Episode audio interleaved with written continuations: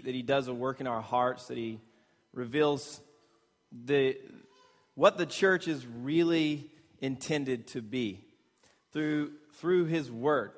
Because God's word is the authority on this. We don't, we don't just make this stuff up.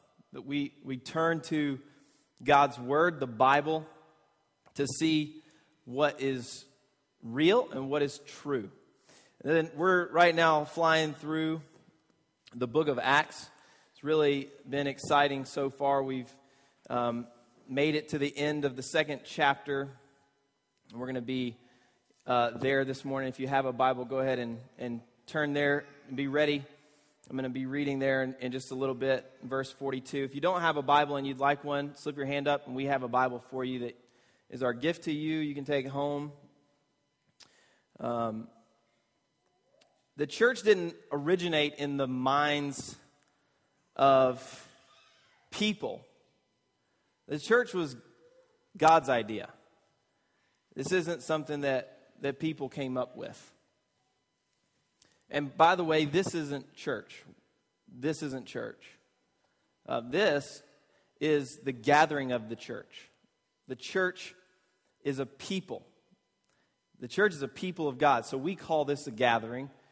We do that very intentionally because we don't want to think of the church as a building or as an event, something that we do once a week. If that's true, then, then it, it doesn't give us a whole lot of purpose for the rest of the week. The, the truth is that the church is a people. And so the Bible tells us to, to gather, and, and that's what we do. We do that regularly for encouragement, to study God's word, to learn more about Him, and to worship Him. So the church is a people, and this is just the gathering of the church. Jesus said in Matthew 16, 18, I will build my church. I will build my church, and the gates of hell shall not prevail against it. So you see, Jesus builds his church, not us. We can have all kinds of plans, but ultimately, it's Jesus who builds the church. And I think I absolutely love this verse in, in Matthew 16. The fact that he says, The gates of hell shall not prevail against it. You see, the church that Jesus builds is actually a force to be reckoned with. Did you catch what he says here? The gates of hell will not prevail against the church. A gate. What is the purpose of a gate? A gate keeps things out or, or in. We oftentimes picture the church with these giant walls around it and a drawbridge pulled up. And it's like, oh Lord, just don't let our enemy through the gates. No. The church, the church is moving forward. The church is a force to be reckoned with, the church that Jesus builds. The gates of hell will not stand up against the church. The church goes and rescues people by proclaiming the good news of Jesus. The gates of hell, the hell's gates cannot stop the church. That's the church. I hope that this morning we can rethink the church. It is not a building. The church is not an event that you go to. It's not a country club. The church is a people, it's the people of God. And Jesus purchased the church with the price of his own blood. So this morning, we're going to get a, a picture of what the very first church looked like. And it's going to teach us a lot about what we can look like and should look like. So, The church that originated in the mind of God is a family. It's a family, it's the family of God. We are his kids. When we put our faith in Jesus, we are adopted by the Father, by God, into his family. So, what we're going to see is with this very first church that they were a family, a close knit family that was so passionate about God, so passionate about God, that the kingdom of God infiltrated every single little sliver of their life. There wasn't a single thing off limits. And my guess is that most of us, we have little slivers that we keep to ourselves that are off limits to God. We don't let God into every corner.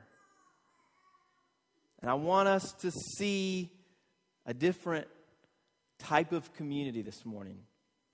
The kind of community that we can experience when the kingdom of God infiltrates every area of our lives.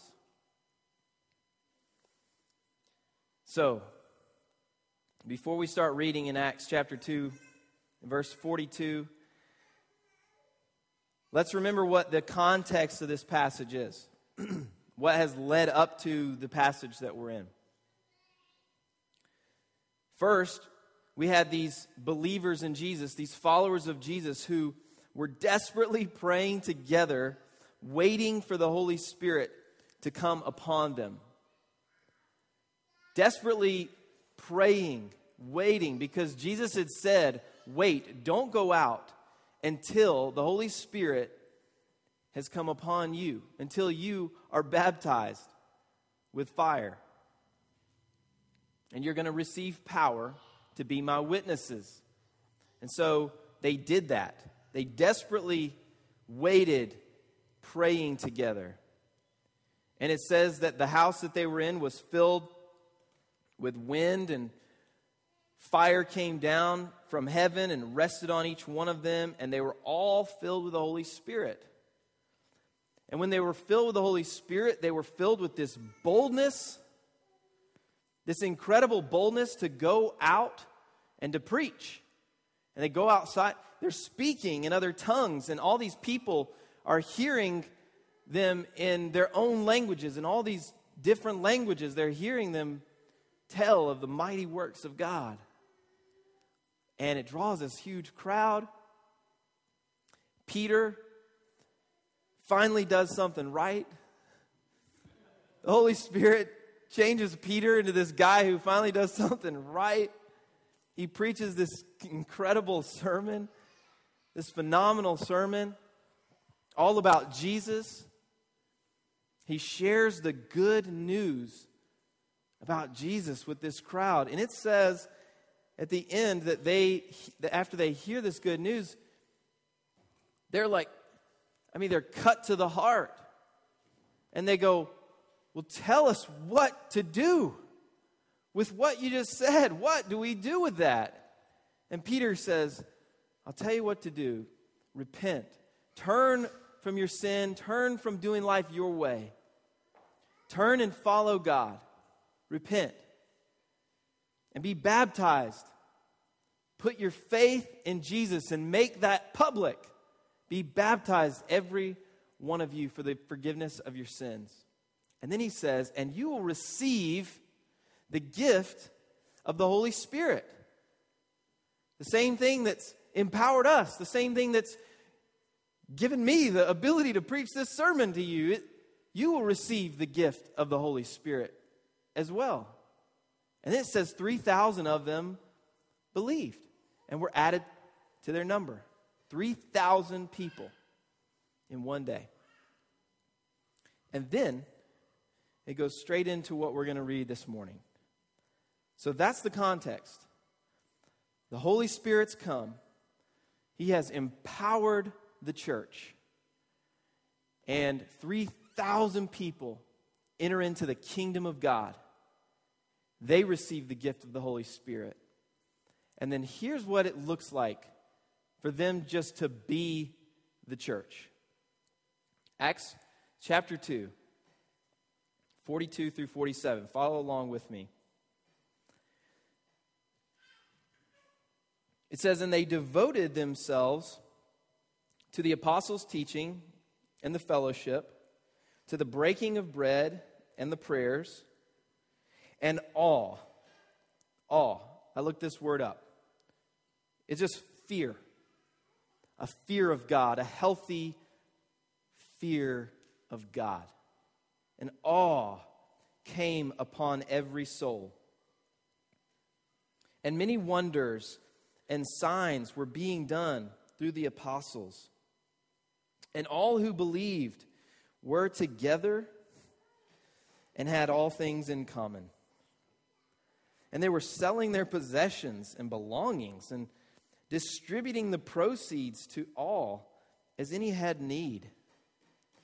And day by day, attending the temple, the temple was where they would they had the scriptures, they had the Old Testament scriptures. So they would read the scriptures in the temple and pray. And so they would day by day attend the temple together and breaking bread in their homes. They received their food with glad, glad, happy, joyful, and generous hearts, praising God and having favor with all the people. And the Lord added to their number day by day those who were being saved. So, remembering the context of this, what's happened before this, we know that this church was empowered by or filled with the Holy Spirit. The Holy Spirit, the presence of God, among them made this type of community possible. If you have uh, one of the bulletins and you want to take notes, I did these fill in the blanks. The first fill in the blank is that the first church was spirit filled. All this radical stuff that we see, the stuff that was so abnormal it was because they were filled with the Spirit. The Holy Spirit had made this all possible. It wasn't produced by human effort, it wasn't because they gritted their teeth.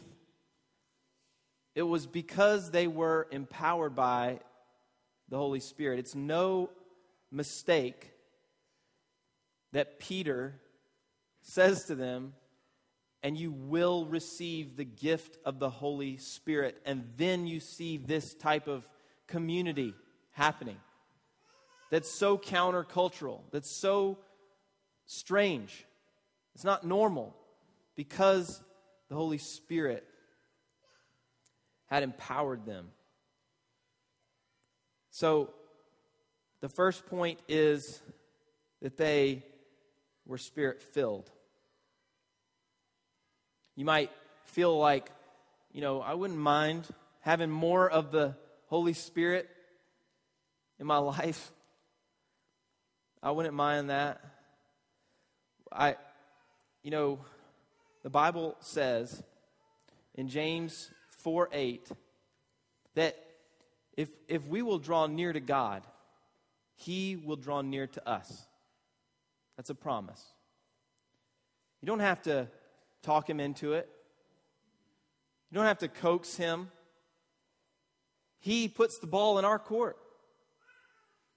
If you've been covered, if you've been washed in the blood of Jesus, you have full access. Full access to the Father. So he just says, Draw near to me, and I'll draw near to you. It's in our court. The ball's in our court. When, when you seek Him diligently, you'll find Him. If you are hungry for more of God, He will satisfy that hunger. Go to him in prayer. Spend time in his word. Sit at Jesus' feet. Spend time with him. If you will draw near to him, he will draw near to you. The second thing that this church, this first church was, is that the first church was gospel focused. That's the second blank. Notice that it says one of the things, one of the few things that are listed that they devoted themselves to was the breaking of bread. Now, I think that that's talking about what we call communion, the Lord's Supper. And, the, and unfortunately, communion has become this really this really traditional like ritualistic thing and, and sometimes that causes us to lose sight of the real meaning the real purpose behind it what jesus was doing when he told them do this break this bread that represents my body broken for you drink this wine that represents my blood spilled for you. He said, Do this in remembrance of me. He, he does that because he, he knows that we need consistent reminders of the gospel. We need these consistent reminders. And the early church, the first church, got that. They devoted themselves to consistent reminders of what Jesus had accomplished for them. Because if we forget, and we are forgetful people, it only takes a day, it only takes an hour. I can be really focused on Jesus, and 30 minutes later, I can be like screaming at my kids. It doesn't take long. We need consistent reminders of what Jesus accomplished for us. And so they devoted themselves to the breaking of bread. This, I think, was absolutely key for them. See, when we forget the gospel, we forget our identity. The gospel gives us a new identity. We are hidden in Christ, we are cleansed, we are forgiven, we are adopted sons and daughters of the King. We have a new citizenship. This earth is not our home. We are loved. We forget those things when we forget the gospel. The gospel gives us a new identity. And when you have when you have received a new identity and you live out of that identity, changes everything. It changes everything when you have a new identity. And this is one reason I think that it says that they had all things in common. How can they have all things in common? We're so different. But we all have the same identity, we all have the same Father. Jesus has given us all freedom. Freedom from the tyranny of sin. Freedom from bondage to lies. And so they have this gospel focus. And, and out of that gospel focus, this, this community, this togetherness, this closeness is formed. And that brings me to this next point. The first church was a family. You look at how they interacted with each other, and it says that they devoted themselves to fellowship. I'm gonna, I want to harp on this for just a minute. This is a big deal. There are a lot of people in this room, and we're family. If you call Valley Town your church, then you're part of this family. And there are a lot of people I know in this room because you told me and you're, that you're lonely. And listen, you have a big family. You have a really big family in here. When you're adopted by God, you get adopted into the most incredible family in the universe. And we're brothers and sisters. We're all on level ground. And there's no need to fight and quarrel and bicker, and there's none of that anymore. And I'm going to disappoint you sometimes. You know, just I just am because I'm messed up.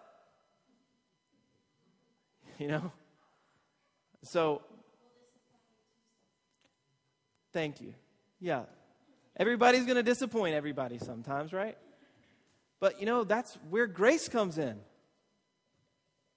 That's that's why it's a really good thing that we all have been forgiven. We've all received this incredible grace that we didn't deserve. We received that freely from God. So, how about we extend that to each other? How about we just extend that grace to each other? And we go, you know, I didn't expect you to be perfect, so it's okay. I hope you don't expect me to be perfect. That's what families do. The Bible says love covers a multitude of sins. Well, if we love each other, well, then when somebody does something you don't like, you just let it go. I've been, I'm, this isn't a scolding because I, I think our family, our church family, is really close. But I know things are going to happen. I know it's going to happen. So I'm just saying to kind of head it off at the pass. When it happens, extend grace to each other. And here's the other thing it, it says that they were together day by day. It says that they were in each other's homes. Now, look around the room for just a second. Look around the room. Seriously. Lot, good bit of people in here. Now I just want to ask how many, and this doesn't, this, your family members that are here do not count. How many of the people in this room have you ever invited into your home? Some of you are like, I don't invite anybody into my home, and I'm not about to. right? You go, I'm a private person. I don't, I don't do that. Well, you know what? When we see something in God's Word that our lives are not matching up with, we don't just make an excuse. You know, the Bible says, don't lie. And if you're a liar, then you don't go, well, I, that's going to get really inconvenient if I have to start telling the truth all the time. right? Telling the truth is pretty inconvenient sometimes. But you do it anyway because you want to bring your life in line with the kingdom of God. Because you actually believe that Jesus knows better than you do. Well, the example that we're given is to have people into our homes. It's commanded in the book of Romans. Seek to show hospitality. Romans 12 13. Seek to show. In other words, actually look for opportunities to welcome people into your home. Why? Because when you do that, when you do that, friendships are formed. And I'm not, listen, here's the thing don't worry about getting your house all perfect. Some of you are already making a list in your head. Well, this is all the stuff I'll have to do if I'm going to have people over. Don't worry about it. Just have them over right in the middle of the mess. Because you know what's going to happen is they're going to walk in and go, Oh, good, they're just like me. they're just like me. Right? But we, what do we do? We're like, all of a sudden, we're cleaning stuff because somebody's coming over. oh my gosh, they're going to know that our toilet gets dirty. They're going to know that our sink fills up with dishes. So what? Just have people over, especially if they're your family. If we're family, I'm, I'm serious about this. Like, I'm not just saying this because it's an interesting topic. I really want us hanging out at each other's houses. I'm not asking you guys to all invite me over. I don't have time to even do that. I'm asking, invite. There's a lot of us in this room. Go talk to somebody. Here, let me just help you out. Here's the steps. Go talk to someone, get the get their number, their phone number, because you're going to need to get in touch with them. I'm, I want you to actually plan this today while it's fresh before you go home and like next week you're like, no, nah, I'm not going to do that. Do it today. Get somebody's number, make a plan, call them, and have them over for dinner. Have them over for lunch on a Saturday. Have them over to watch the Red Sox. Grill out. I don't know, but invite them over somehow. Figure out a way. Because that is a crucial component to family. You have your family over, don't you? or they live with you one. Right? And if you don't, you may you, you should. Man, if you don't have your family over, we just need to have a counseling session after this. But really, if we're a family, then invite your family over, spend time together. You know, if and listen, here's the other thing that stops us sometimes is you you might be going, man, I sure do wish Valley Town would plan more stuff. Well, we're really intentional about not planning that much stuff. We do that on purpose. We don't want to fill up everyone's schedules with a bunch of stuff. That just leads to burnout. It's not that's not organic. We want this to be natural. So we don't fill up the calendar with events all the time. We do that on purpose so that we can free up. And then when you when you start to get used to having your family over, then you know what you can also do? You can invite your neighbor over. Or that lady that you work with or that guy that fixed your car or have someone else over. Start to invest in them, start to build a relationship. This is not rocket science, but I know for a fact this is not happening very often. I know it for a fact, so I'm harping on it. Because this is a big deal, because this will absolutely change the whole culture of this church. And Jesus said, The world will know that you're my disciples by your love for one another. That's how the world knows that you are a disciple of Jesus, is by the way that you love each other. And that's really hard to do when we're not together. And that and just just a, an hour and a half on Sunday isn't enough to accomplish this. So, so do this. It's really not going to hurt. All right, I think I've harped on that enough. My next point is that the first church was radically generous. It says that they were selling their possessions and belongings and distributing the proceeds to all as any had need. And it says they received their food with glad and generous hearts. We talk a lot about generosity because if you aren't generous, you'll never be able to impact anyone, ever. If you aren't generous, you'll never be able to impact anyone. And I, am not, generosity extends way beyond just your finances. I'm talking about your time, talents that God's given you, ways that you can bless people. If you're not generous, you're never going to impact anybody. If you're not willing to give a little bit of yourself, and so it's really important that we're generous people. And that isn't, that's, again, it's not something that can just, we can just grit our teeth and make this happen. This is, this is a change that naturally takes place as we constantly remember the gospel, as we immerse ourselves in the truth of the gospel that God loved us so much that he gave his only son. He loved the world, for God so loved the world that he gave.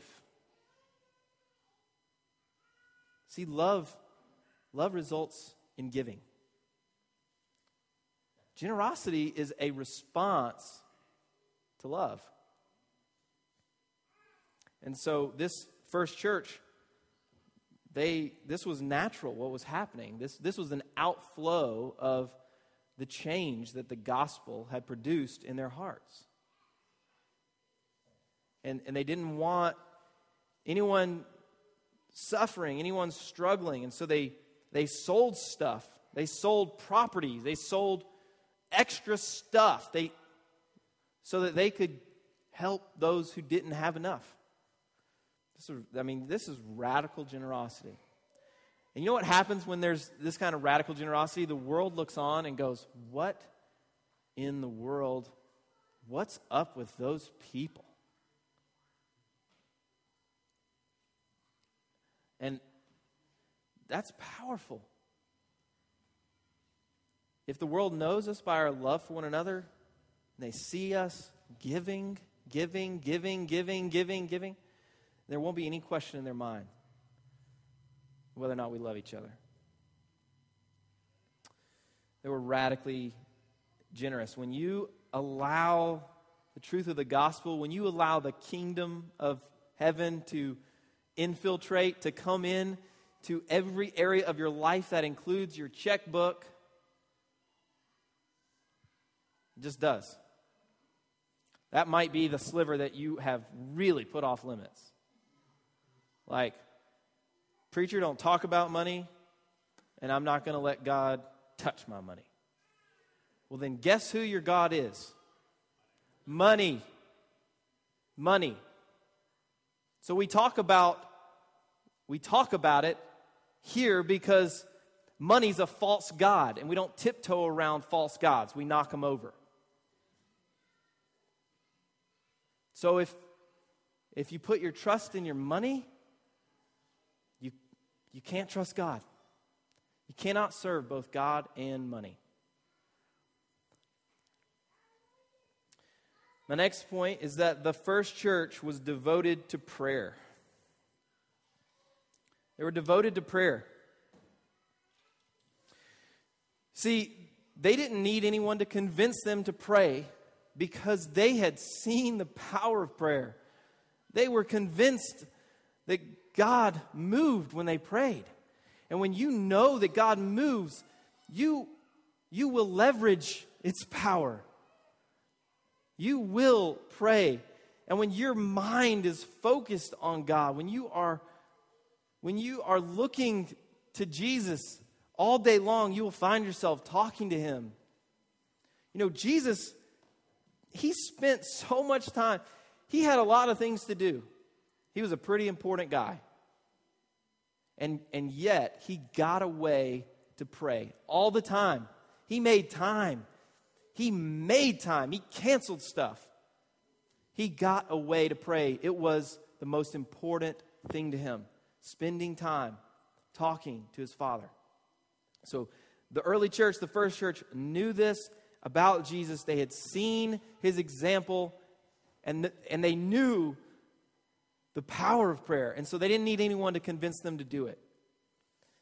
My sixth point is that the first church was a disciple making movement.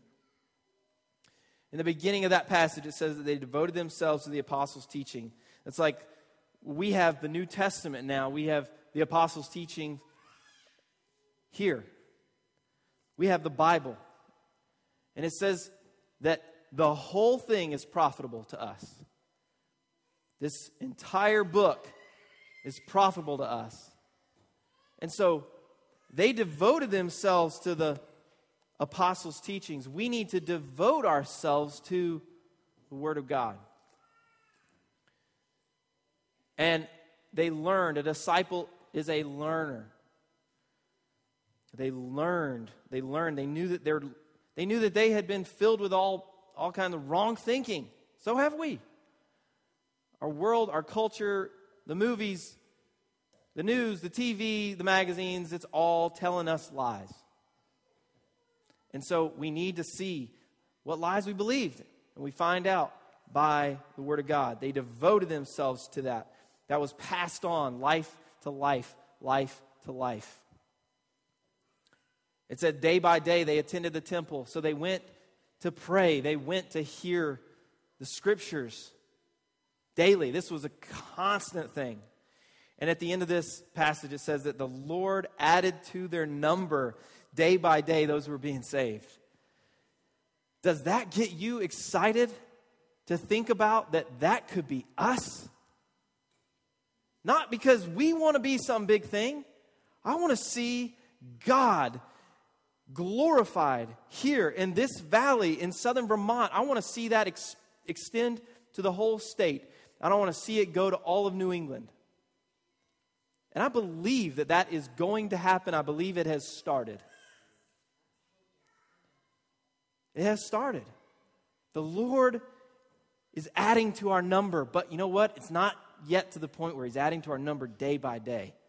I think that can happen. I think that can happen. Something like 20 people have made some kind of profession that they put their faith in Jesus in the last few months here. That's phenomenal. God is doing a work, but there's more. There's more. I, I say that because I don't want us to get content like, well, most of the seats are full. You know what? We're, getting, we're going to go to a bigger building. We can't stay here anyway. They're kicking us out in a couple months. I don't know when, but so don't look around and be like, you know, most of the seats are full, so I don't really need to invite my neighbor or whatever. No, don't get content. God has more, He has bigger, bigger things because He's just starting. I think that if we if we allow the kingdom of God as individuals first, first as individuals, if we allow the kingdom of God to come in and touch every single area of our lives, every sliver, our time, our income, our relationships, how we spend our weekends. If we allow the kingdom of God to come in and infiltrate, and we allow our lives to come into line with the kingdom,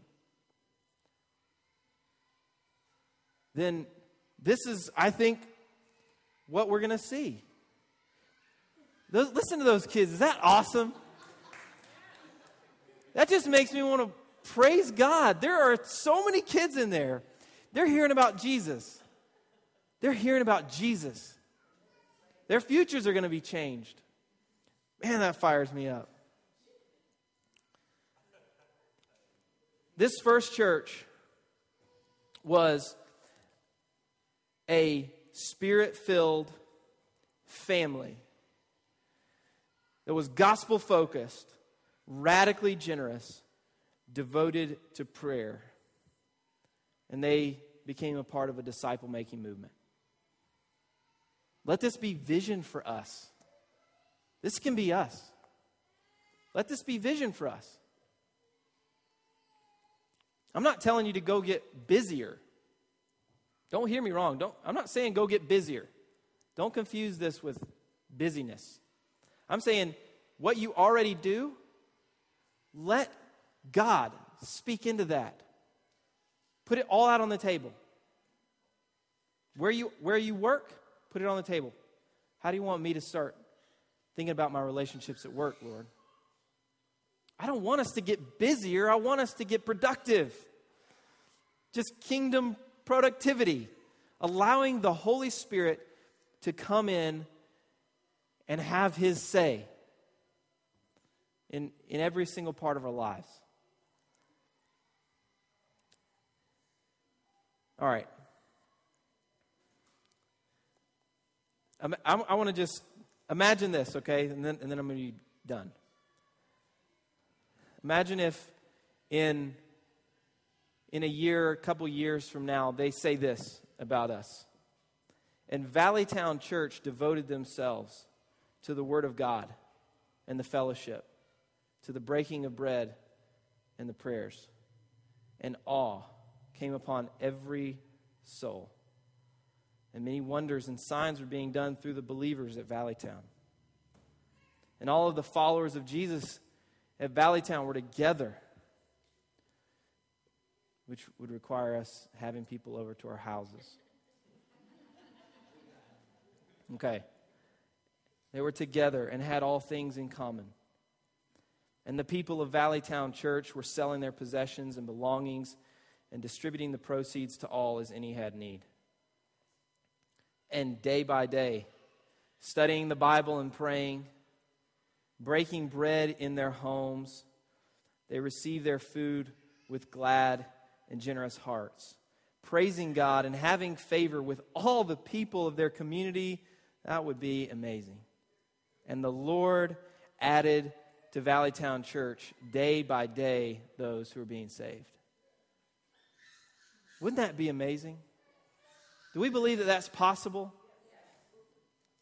So do I. Let's pray.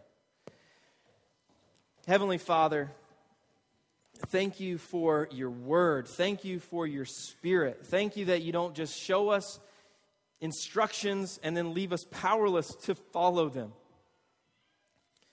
You give us your word, and then you give us your spirit, Lord. You empower us to be able to make the changes that are necessary to bring our lives in line with the kingdom of God. We ask God, we ask that you would be glorified in this community. We ask that your kingdom would come, your will would be done in this valley as it is in heaven, in this church as it is in heaven, in our homes as it is in heaven, in our hearts, Lord, as it is in heaven. We ask that your spirit would come. We wouldn't hold back anything from you, not a sliver, not a not any part of our lives would be off limits to you, God. And I ask that you would begin to add to our number daily those who are being saved for your glory, God. The gates of hell will not prevail against the church that you build. In Jesus' name, amen. Stand together as we sing a few more songs. Amen.